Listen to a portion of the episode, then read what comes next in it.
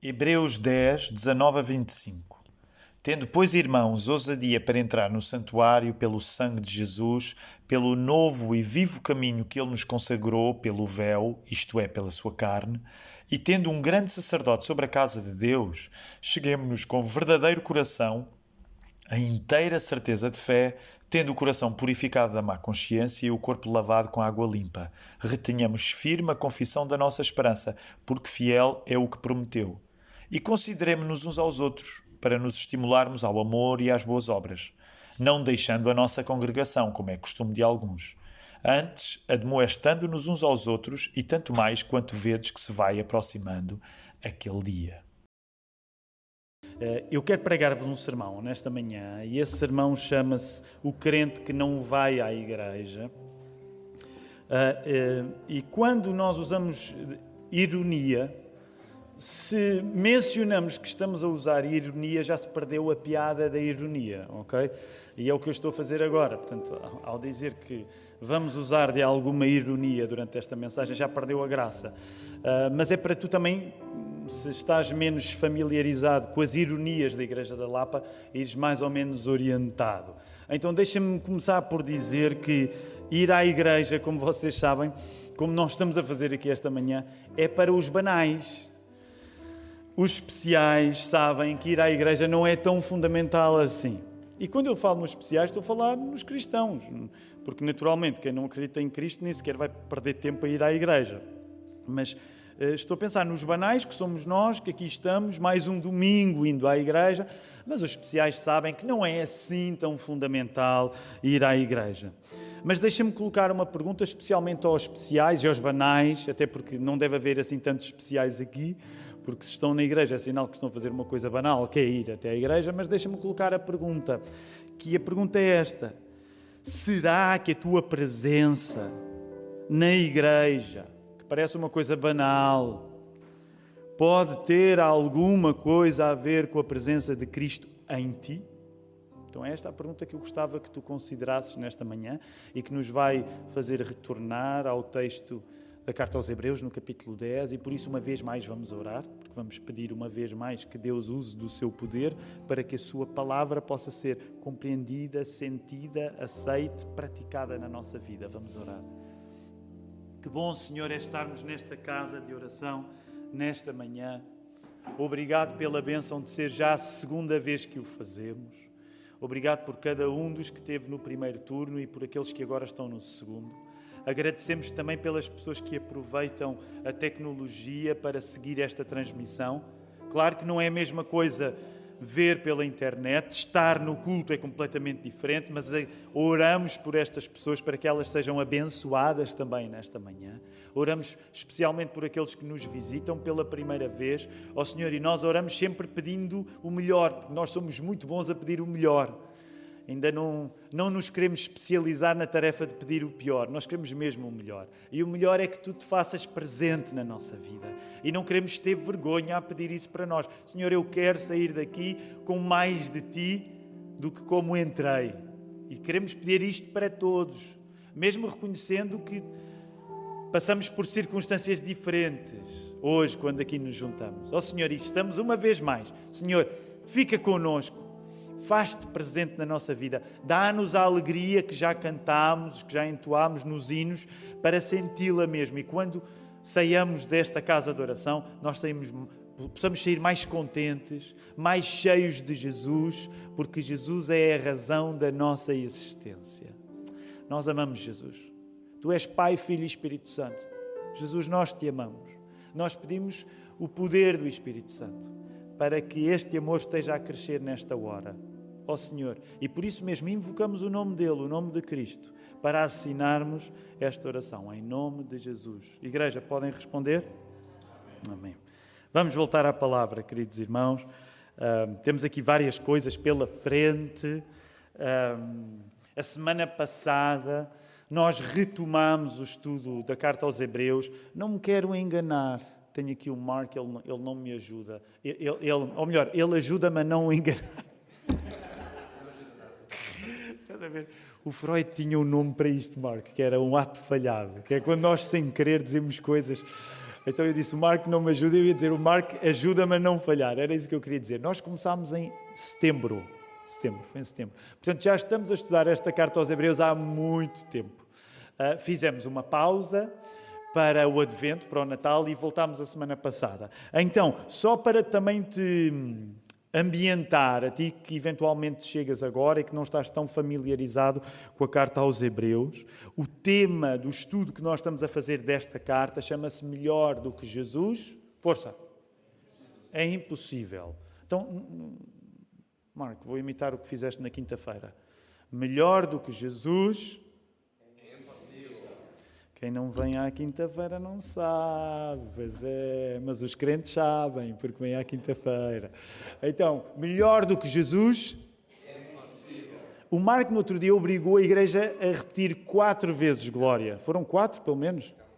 E ficámos em pé e tudo. Eu até vou-te poupar disso agora, mas é para tu veres o que estás a perder à quinta-feira. Então, última vez, digam com convicção: melhor do que Jesus? É impossível. Eu sei que alguns de vocês são como eu e acham que quando têm a repetir alguma coisa que alguém vos manda dizer, a vossa personalidade brilhante perde-se. eu estou a repetir o que ele está a dizer, o que é que será de mim depois disso? A minha autenticidade e originalidade vai pelo canavais. Tu vais sobreviver, ok? Tu na vida vais ter de repetir o que muita gente diz e tu vais ter de aceitar isso acerca de ti, ok? Portanto, não fiques tão inquieto porque estás a repetir uma coisa que eu estou a pedir, até porque é a melhor coisa que nós podemos dizer. Melhor do que Jesus é impossível e é este o grande lema da carta aos Hebreus. Por isso é que ao longo da carta há uma comparação que é feita para um grupo de pessoas que se crê que estava a sentir-se tentado em abandonar Jesus, porque essa vida de seguir Jesus estava a ficar difícil. Então acredita-se que essas pessoas estavam a ser tentadas em abandonar abandonar Jesus e voltar para a religião antiga que lhes parecia eventualmente mais segura, que era o quê? O judaísmo. Então o autor da carta aos Hebreus tem de dizer: olha, por coisas extraordinárias que o judaísmo tenha, nada se compara com Jesus. Jesus é melhor do que Moisés. E Moisés é bom. Jesus é melhor do que os anjos. E os anjos são bons. Jesus é melhor do que a lei. E a lei é boa. Jesus é melhor, e era a secção onde nós estávamos já na semana passada, no capítulo 9, e que é continuada aqui no capítulo 10. Jesus é melhor do que os sacrifícios. Para que aquele pessoal que estava a ler esta carta soubesse que, de facto, melhor do que Jesus é impossível. Então, nós tivemos na semana passada, e agora estamos a terminar essa parte, mais uma vez a lembrar que Jesus é melhor do que os sacrifícios, melhor do que a lei. E agora está a chegar ao fim essa secção, até aí ao verso, folhei a tua Bíblia. Portanto, nós lemos a partir do verso 19, mas os primeiros 18 versos são o final da secção que vimos na semana passada, em que se compara Jesus com os sacrifícios. Na parte em que se compara Jesus com os sacrifícios que vimos no capítulo 9 e que agora termina no capítulo 10, no verso 18, tu encontras para, para teres a ideia de, de, dos termos que devemos usar quando estamos a estudar a Bíblia. Tu encontras uma exposição, porque o autor da carta aos Hebreus está a expor as razões que fazem de Jesus ainda melhor do que todos os sacrifícios que a lei judaica já tinha. Então, nesse sentido, quando tu estás a ouvir a parte da exposição, de certa maneira podemos dizer assim, é uma parte mais intelectual da carta. Mas a coisa interessante é que quando tu lês a Bíblia, pa, pa, passas de partes mais intelectuais para partes que já não são especificamente uma exposição, mas a partir do verso 19 tu entras numa secção que nós lhe chamaríamos não a exposição, mas exortação. Então tu passas da exposição para a exortação. Porquê? Porque depois de teres uma parte assim mais, vamos dizer assim, que pediu mais do teu cérebro, na medida em que tens de te lembrar de como a lei do Velho Testamento era, para que a comparação com a lei e Jesus seja feita e tu compreendas que Jesus é melhor, mas depois, a partir do verso 19, entra-se numa parte que é a exortação, que são avisos, que, como vocês sabem, aqueles que já estão a estudar a Carta aos Hebreus há algum tempo, várias secções de avisos nós já atravessámos para chegar aqui. Então, uma vez mais, quando tu olhas para o teu texto, topas que depois de partes que às vezes são mais difíceis de compreender na Bíblia, porque lá está, são exposições que exigem mais do nosso conhecimento, tu a partir do verso 19 entras no, numa aplicação disso para a tua própria atitude. Então, este grande teólogo que a carta aos Hebreus. Hum, tem o seu escritor, passa para uma parte mais prática. Agora, antes de irmos a essa parte mais prática, porque é o que nos uh, compete uh, enfatizar nesta manhã, vamos só fazer aquilo que já fizemos a semana passada, que é eu vou indicar-te alguns dos versos neste capítulo 10, só para tu teres uma ideia global do que é que estava a ser dito. Por exemplo, uh, o verso 12, portanto, Hebreus 10, no verso 12, tu encontras aí uma informação eh, importantíssima acerca do que está a acontecer nesta parte da Bíblia, que é Jesus assentou-se onde? Diz-me aí, verso 12, onde é que Jesus se assentou? Diz, diz, está aí, está aí o verso 12, tens na Bíblia. Assentou-se onde? À direita do Pai. Agora, eu sei que tu provavelmente cresceste como eu a não pensar tanto nisto como um judeu pensaria. Mas o lugar da direita do Pai é o lugar de maior honra de todo o cosmos, de toda a criação. Se Jesus se senta à direita do Pai, de facto, o que está a ser dito de outra maneira é que melhor do que Jesus é impossível. Ainda hoje, nós que acreditamos que Deus é Pai, Filho e Espírito Santo, nós, por exemplo, quando citamos o credo apostólico, nós afirmamos precisamente que Jesus Cristo está sentado à direita do Pai. É o lugar que nós sabemos que Jesus ocupa, sendo uma coisa extraordinária, porque Jesus é Deus, Deus é Pai, Filho e Espírito Santo, e Jesus é homem também, e ele está à direita do Pai. Eu sei que isso às vezes traz questões assim, podem parecer complexas e difíceis de responder, não temos resposta para elas. Como é que será essa situação específica de Jesus à direita do Pai? Mas é essa a nossa confiança. O autor da carta aos Hebreus diz: Ele está sentado à direita do Pai, para que não houvesse dúvidas que não há nada melhor do que Jesus. Melhor do que Jesus é impossível. Já antes, e agora recua, entre o verso 5 e o verso 10, tu encontras uma parte que curiosamente cita um texto que nós já lemos hoje, que é o Salmo 40. Como tu sabes, muitas vezes isso acontece no Novo Testamento. O Novo Testamento cita textos do Velho Testamento. É isso que está a acontecer aí. O Salmo 40, que foi o primeiro texto que nós lemos hoje quando chegámos aqui à igreja. E não sei se te recordas, mas na semana passada, uma das coisas que eu falei, não tivemos tempo para nos dedicar a isso. Também não vamos ter tempo agora para nos dedicar a isso, mas que é, apesar de podermos classificar a Bíblia como uma chamada, como uma biblioteca divina que nos chama à devoção a Deus, uma coisa curiosa quando tu estudas esta mesma biblioteca divina que é a Bíblia é que várias vezes tu vais encontrar o tema do anticulto. O que é isso? O tema do anticulto, como vimos a semana passada, é aquelas alturas em que Deus se zanga com o culto que recebe. E pode parecer estranho, porque tu dizes assim: então, mas eu pensei que o objetivo da Bíblia era pôr-me a dar culto a Deus. Acontece que a Bíblia algumas vezes também te vai dizer que nós temos o dom terrível de nos querermos afastar dele enquanto fingimos adorá-lo. E isso tu encontras precisamente aqui, neste verso 5.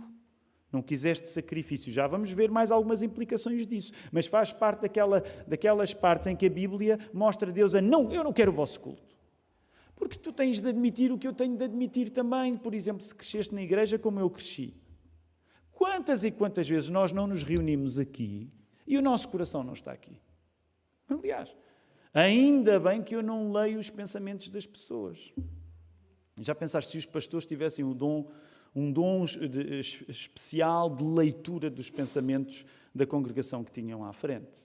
Eu saberia dizer quando é que tu estás aqui por obrigação, sem vontade nenhuma. Bem, às vezes eu não tenho esse dom, mas consigo dizer, porque às vezes disfarças tão mal que, que, até um cegueta como eu consegue ver, não é? Mas compreendes o que aqui está em causa? Muitas vezes tu sabes que podes estar no lugar da adoração, a fazer as coisas da adoração, e não estás na adoração. Também é por isso que a Bíblia muitas vezes diz: esse tipo de culto Deus não quer. Deus quer um culto que seja inteiro. Repara, não temos tempo agora para nos dedicar a isso. Isso não significa que um culto inteiro é apenas o culto em que tu sentes as emoções todas ao rubro. Nós temos uma certa tendência em achar que o culto é inteiro quando as nossas emoções estão ao rubro. É mais do que isso.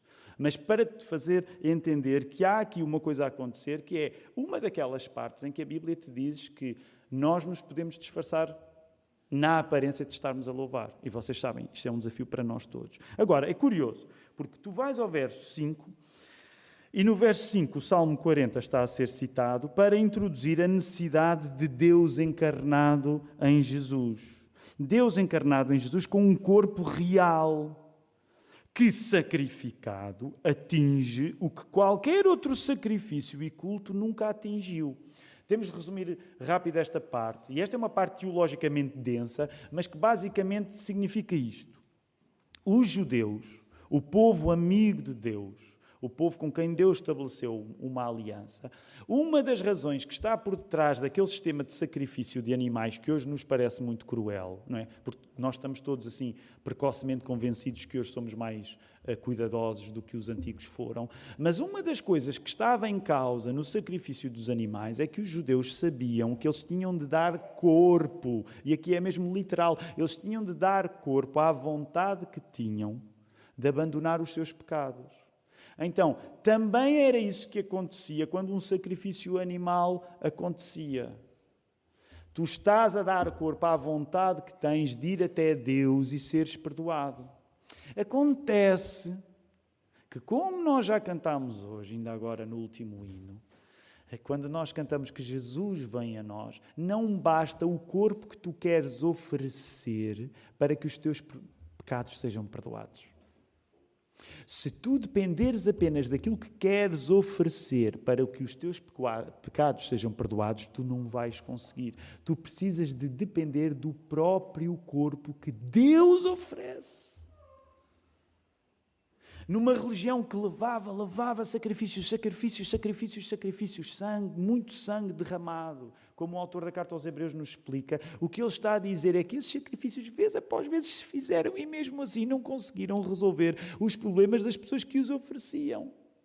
O que é preciso já não é o corpo dos animais que nós trazemos, mas é um corpo que é muito mais eficaz que o corpo dos animais. É um sangue que, quando é vertido, tem eficácia do que milhões de litros animais antes não tiveram, que é o sangue de Jesus.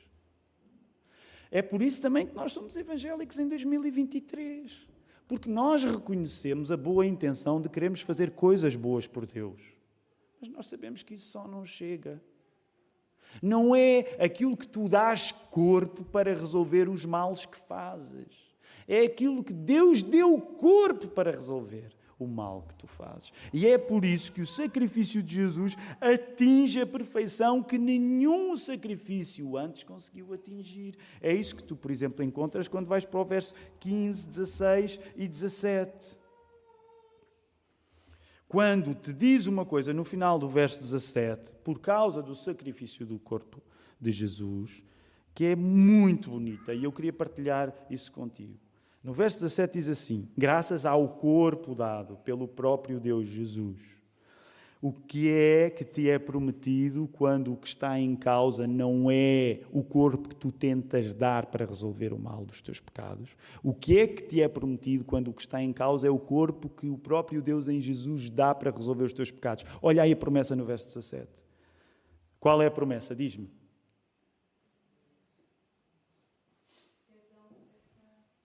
Eu não mais me vou lembrar dos pecados, diz Deus. E é estranho, não é? Porque Deus, nós sabemos como é que se chama aquela qualidade de Deus em que sabemos que tudo aquilo que Ele pensa é perfeito, que o seu pensamento é perfeito. E que por... É fácil. Qual é aquela característica de Deus, tem um nome bonito, que nós sabemos que Deus tem um conhecimento perfeito de todas as coisas?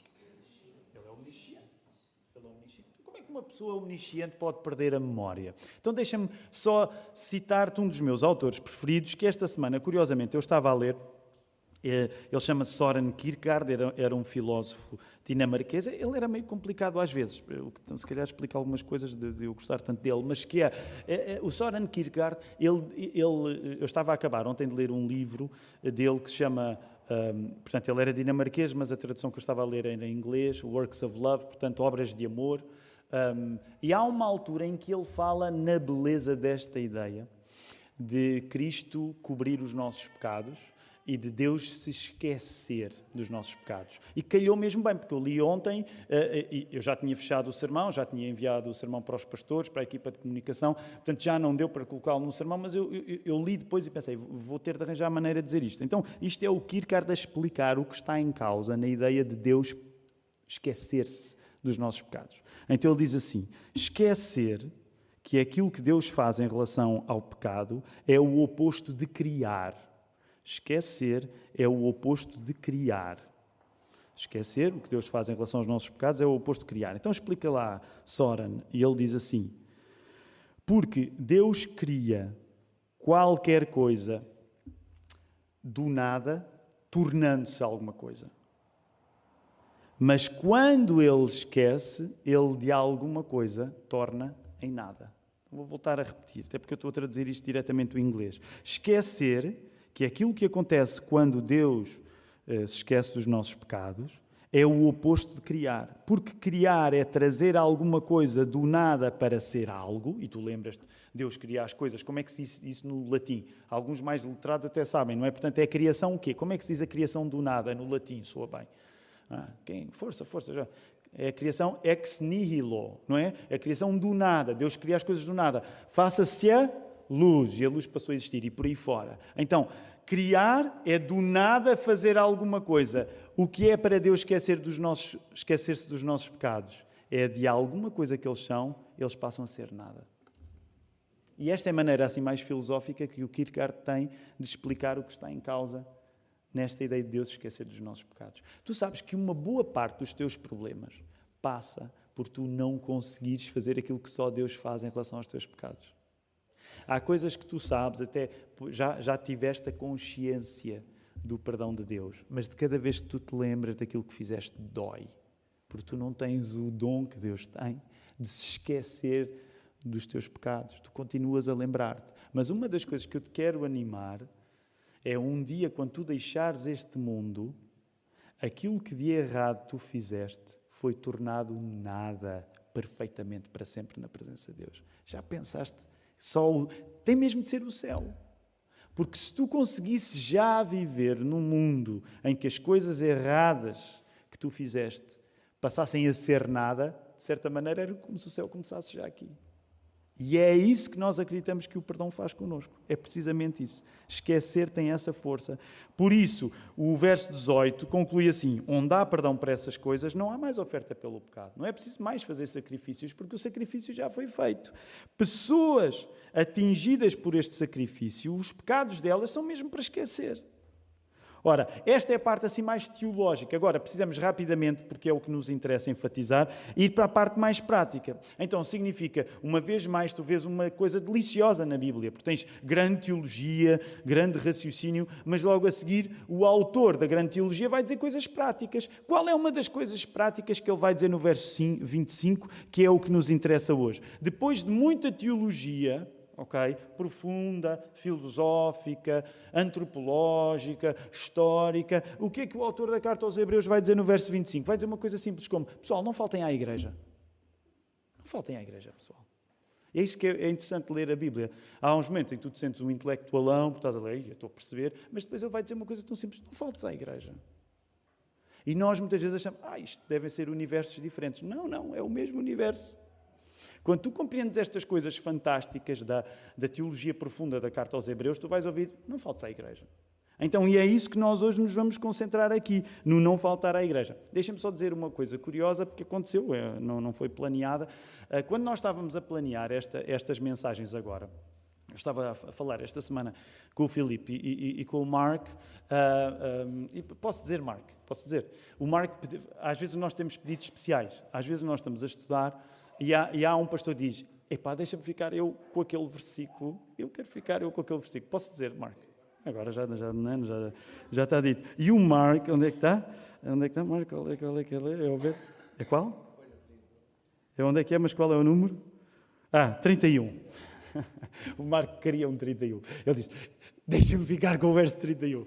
Então, para a semana, isto ainda vai ser melhor, porque o Marco vai pregar sobre o verso 31. Eu, eu não vou estragar, o, o, mas agora o Marco vai pregar sobre coisa terrível é cair nas mãos do Deus vivo. Okay? Portanto, se tu estás a queixar hoje de mim, espera até o Marco ver que isto vai piorar. ok?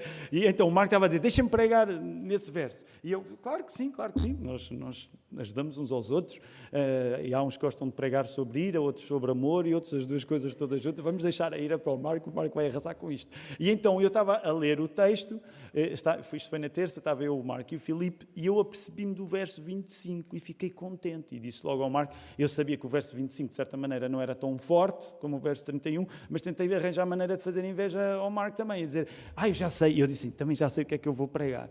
Então, uh, olha, eu aqui há pouco tempo, no acampamento final de ano, de uma maneira extemporânea, não é? A, no, a, a nossa parte mais pentecostal, porque não estava no, nos planos, mas eu estava lá a falar para os jovens e, e, e de facto houve uma coisa que, que desenvolvi na altura que eu pensei, vou casar isto agora com este sermão, que é neste aspecto de faltar à igreja. Qual é a coisa assim menos interessante? É que curiosamente nós hoje até temos algumas visitas do pessoal que estava no acampamento final de ano que veio à Lapa e para castigo deles estão a ouvir uma coisa que, que já ouviram naquela altura, mas eu acho que vale a pena porque a palavra nos traz isso. Então, se o nosso assunto é não faltar à igreja, há aqui algumas coisas que nós temos de seguir rapidamente.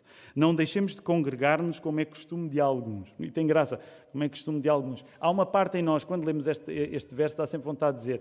Hum, Dá nomes, dá nomes, mas aqui não foram nomes. Há alturas em que a Bíblia dá nomes às pessoas que se portam mal, mas aqui não foi o autor, não foi o intento do autor. Então, o que é que nós podemos perceber quando ouvimos não deixemos congregar-nos como é costume de alguns? Era costume de alguns não irem às reuniões da igreja. O texto não nos diz que isso por si só significava que elas já não faziam parte da igreja. Portanto, o texto não está a dizer que se tu faltas à igreja, tu não és crente. Ok? O texto não está a dizer que se tu faltas à igreja não és crente. Mas o texto está a dizer que se tu faltas à igreja, o que é que deves fazer? O que é que diz? É em bom português, o que é que o texto está a dizer? Se faltas à igreja, o que é que tens de passar a fazer? A não faltar. Portanto, o texto não está a dizer, deixa-me dizer, já definir isto, eu não estou a dizer que uma pessoa que não vai à igreja não é salva mesmo, não é cristã mesmo. Mas eu estou a dizer o que a Bíblia diz. Se tu és cristão mesmo, tu tens de ir à igreja. Agora, foi aí que nessa altura, quando eu estava a falar com o Filipe e com o Marco, eu pensei, ok, vou casar isto com outro texto na Bíblia. Porque não é a primeira vez que a Bíblia fala de pessoas que deveriam estar numa reunião e não estavam. Consegues pensar noutra ocasião em que a Bíblia fala numa reunião em que uma pessoa devia estar e não esteve, e por causa disso perdeu alguma coisa? passagem é que vem à tua cabeça? Alguém, uma história na Bíblia, alguém devia estar lá e não estava, e por não estar, perdeu. Tomé, exatamente. Agora, eu sei que alguns de vocês vão dizer, é, mas não é bem o mesmo, não é bem o mesmo contexto. E de facto o contexto é um pouco diferente, mas nós acreditamos que os princípios da ausência de Tomé naquela reunião podem e devem ser aplicados à ausência que o autor da carta aos Hebreus está aqui a falar. Então já vais, já estás a ver onde é que isto vai parar. A partir do exemplo de Tomé, nós ilustramos o que pode estar em causa em não ir à igreja. A partir do exemplo de Tomé, vamos ilustrar brevemente o que pode estar em causa em não ir à igreja. Mas para isso é preciso irmos até ao texto em que isto acontece. Lembras-te? Vamos lá, o Evangelho de João. Portanto, abre aí a tua Bíblia no Evangelho de João, no capítulo 20. Ok? Evangelho de João, capítulo 20, e vamos ler rapidamente, verso 24 a 29. João 20, 24 a 29. Tomé, chamado Dídimo, um dos doze, não estava com eles quando Jesus apareceu. E eu estou a ler agora na Almeida, século 21. Então os outros discípulos disseram-lhe: Vimos o Senhor. Ele, porém, respondeu-lhes: Se eu não vir o sinal dos pregos nas mãos e não puser o meu dedo no seu lado, de maneira nenhuma crerei. Oito dias depois, os discípulos estavam outra vez ali reunidos e Tomé estava entre eles. Estando as portas trancadas, Jesus chegou, colocou-se no meio deles e disse: Paz seja convosco. Depois disse a Tomé: Coloca aqui o teu dedo. Vê as minhas mãos. Estenda a tua mão e coloca-a no meu lado. Não sejas incrédulo, mas crente. Tomé lhe respondeu: Senhor meu e Deus meu. E Jesus disse-lhe: Porque me viste, creste? Bem-aventurados os que não viram e creram. E eu quero fazer agora contigo rapidamente uma viagem, rápida mesmo, neste texto, Tomé, porque eu acredito que nós podemos eh, compreender algumas características da pessoa que falta às reuniões a partir do exemplo de Tomé. Portanto, significa, naturalmente, quando eu te vou falar agora, eu estou a partir do exemplo de Tomé. Há muitas simplificações que eu vou fazer que não significam, eh, que não cobrem tudo aquilo que pode estar em causa uh, em faltar à igreja, ok? Eu, eu não vou estar a teorizar se em que razões excepcionais é que se pode faltar à igreja ou não. É uma coisa diferente. Eu vou sugerir-te, a partir do exemplo de Tomé, que tu compreendas muitas vezes, muitas vezes aquilo que pode estar por trás de não estar na igreja. Então vamos lá. No caso de Tomé, uma das coisas que nós vemos é que quem falta às reuniões fala por razões e exigências especiais. No caso de Tomé, essas razões especiais envolviam ele tocar nas feridas de Jesus, para que a sua necessidade de crer, aparentemente mais exigente do que a necessidade de crer dos outros dez discípulos, se verificasse. Portanto, o que é que tu vês que o texto nos sugere? E é interessante isso. Para Tomé crer, não basta aquilo que bastou aos outros para crerem. Tomé tem condições especiais. Portanto, o que é que tu podes ver aqui a acontecer? A pessoa que não esteve na reunião, não esteve porque ela é especial. Ela tem padrões de exigência nesse sentido mais altos. Quem falta à igreja, falta, neste sentido, porque de alguma maneira se sente especial também. Na cabeça de quem falta, não é a pessoa que precisa assim tanto da igreja.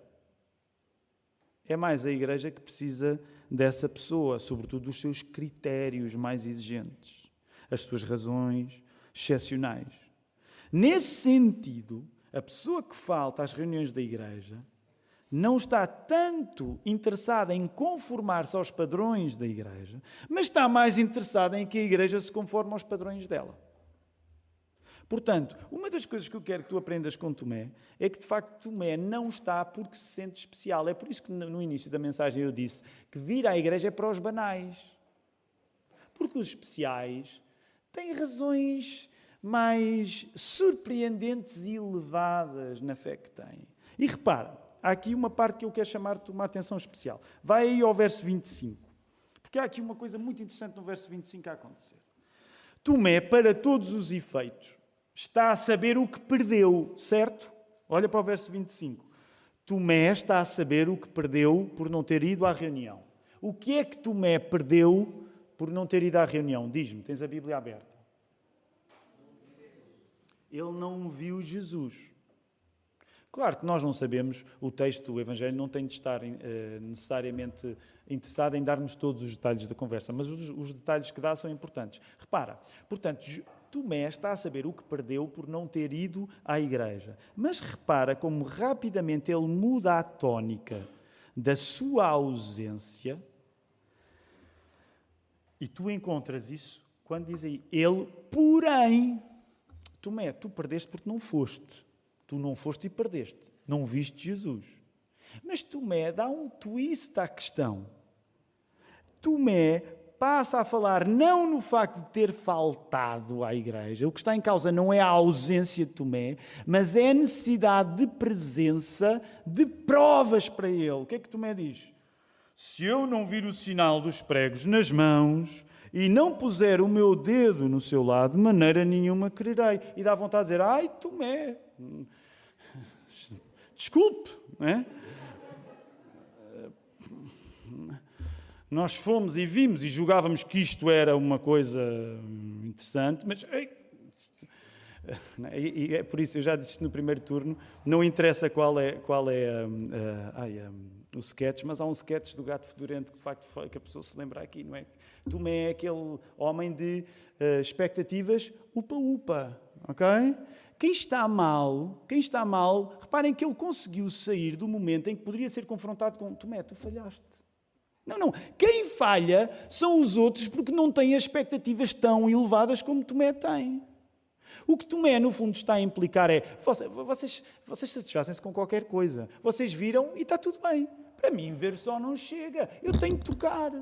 Agora percebe o que eu quero dizer em relação à, à nossa realidade. Muitas vezes é isso que acontece com a pessoa que se vai enchendo de teologia, que se vai enchendo de grandes convicções especiais. E ela começa a saber, precisamente por ter um poder de análise superior aos outros, que ir à igreja não é tão essencial assim. Se tu reparares, e não interessa em quem vais pensar, porque não quero que te distraires da palavra de Deus, mas geralmente quando tu tens pastores que começam a dar uma de super guerreiros e gurus e heróis, eles começam a relativizar tudo aquilo que nós crentes banais fazemos ao ir à igreja todos os domingos.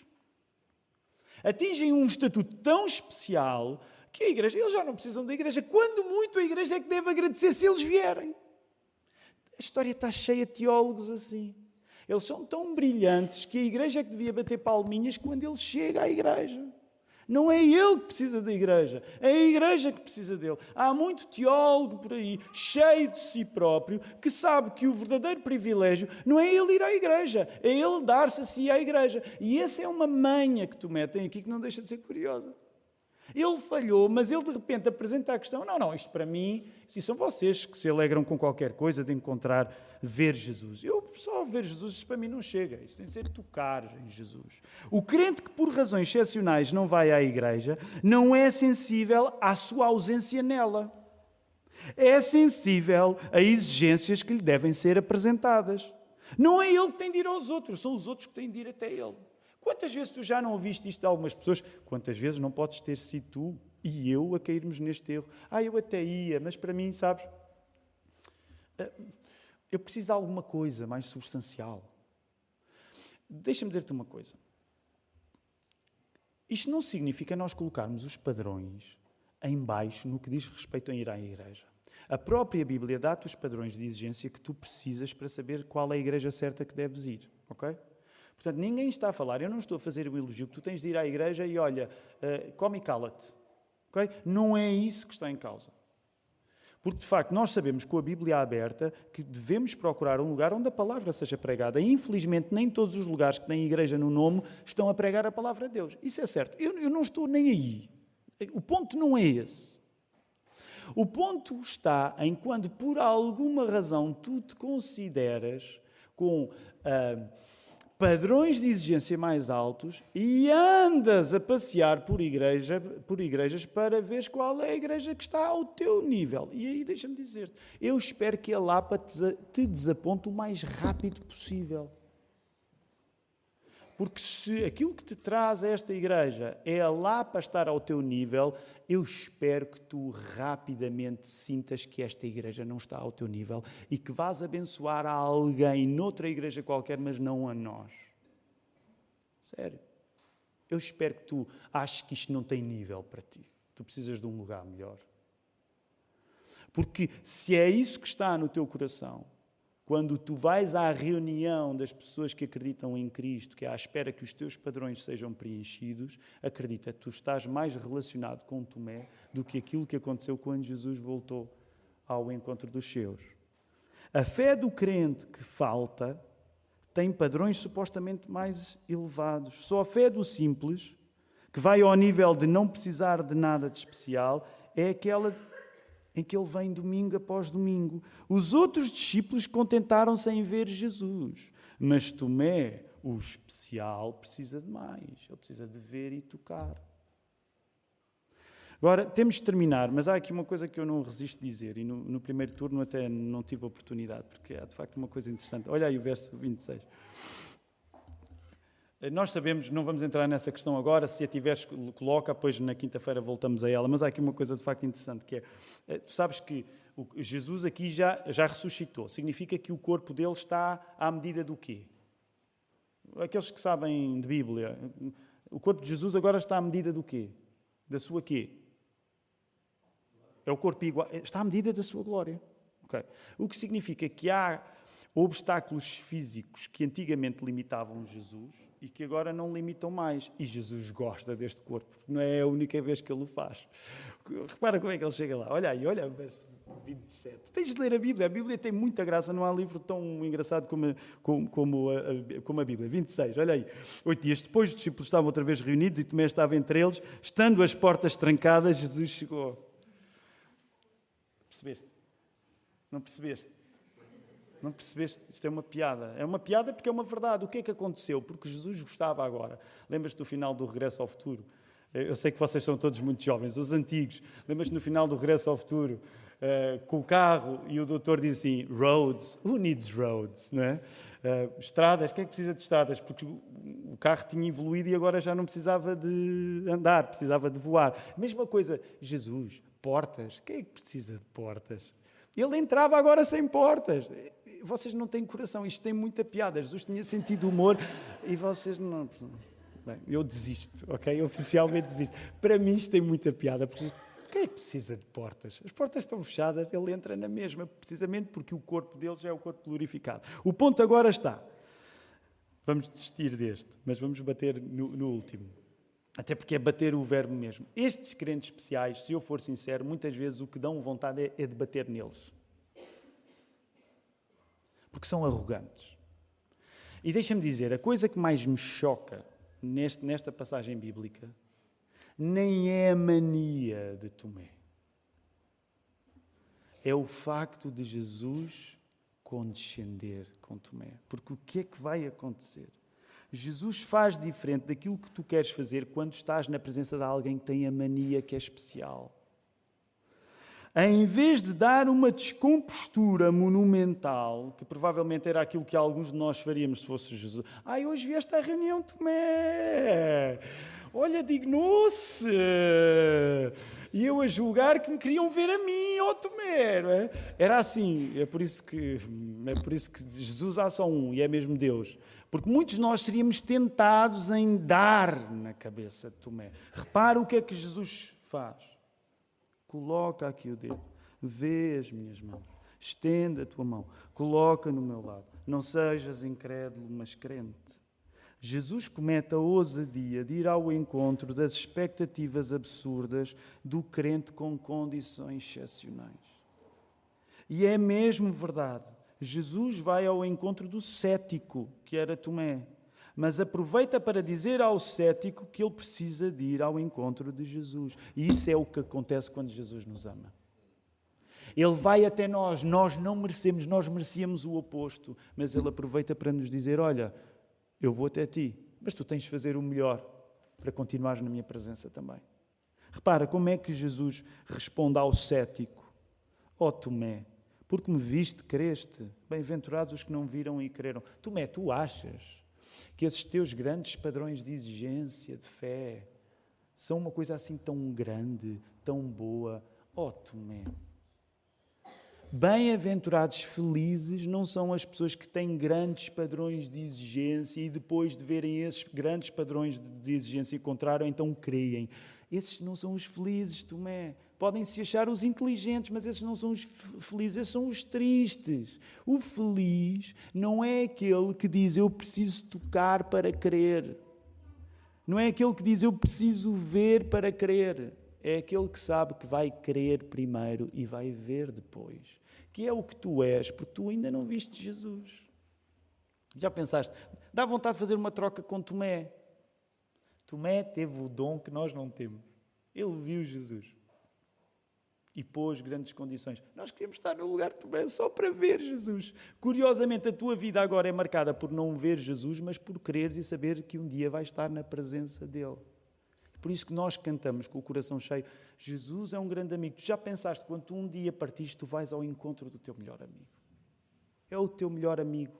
Tiveste eventualmente bons amigos aqui, mas tu vais ao encontro do teu melhor amigo e tu finalmente vais ver porque creste primeiro e vais ver a seguir. Tomé, tu não és feliz quando precisas de ver primeiro para crer a seguir.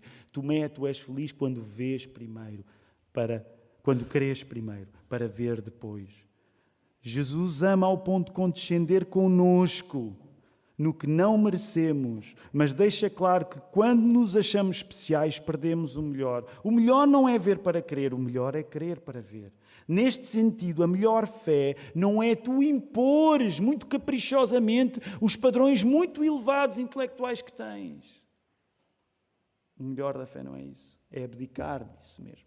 Por isso eu quero concluir dizendo-te isto. Vamos só terminar voltando à lógica da carta aos Hebreus, porque fomos fazer uma digressão lá ao Evangelho de João. Se tu regressares à lógica central de Hebreus, há uma coisa que tu vais compreender. Jesus é melhor do que tudo, até do que as condições especiais que tu, sem te aperceberes, muitas vezes impões a Jesus. Eu sei que não é a tua intenção. Mas muitas vezes, quando tu te tratas como se a tua fé fosse especial, mais esclarecida iluminada que o dos outros, o que tu não te apercebes, mas estás a fazer, é que estás a dizer que melhor do que Jesus são as condições especiais que tu lhe colocas para que ele se confirme a ti. E não faz sentido tu dizeres que não há nada melhor do que Jesus, mas depois teres um orgulho assim tão grande nas condições especiais que lhe colocas.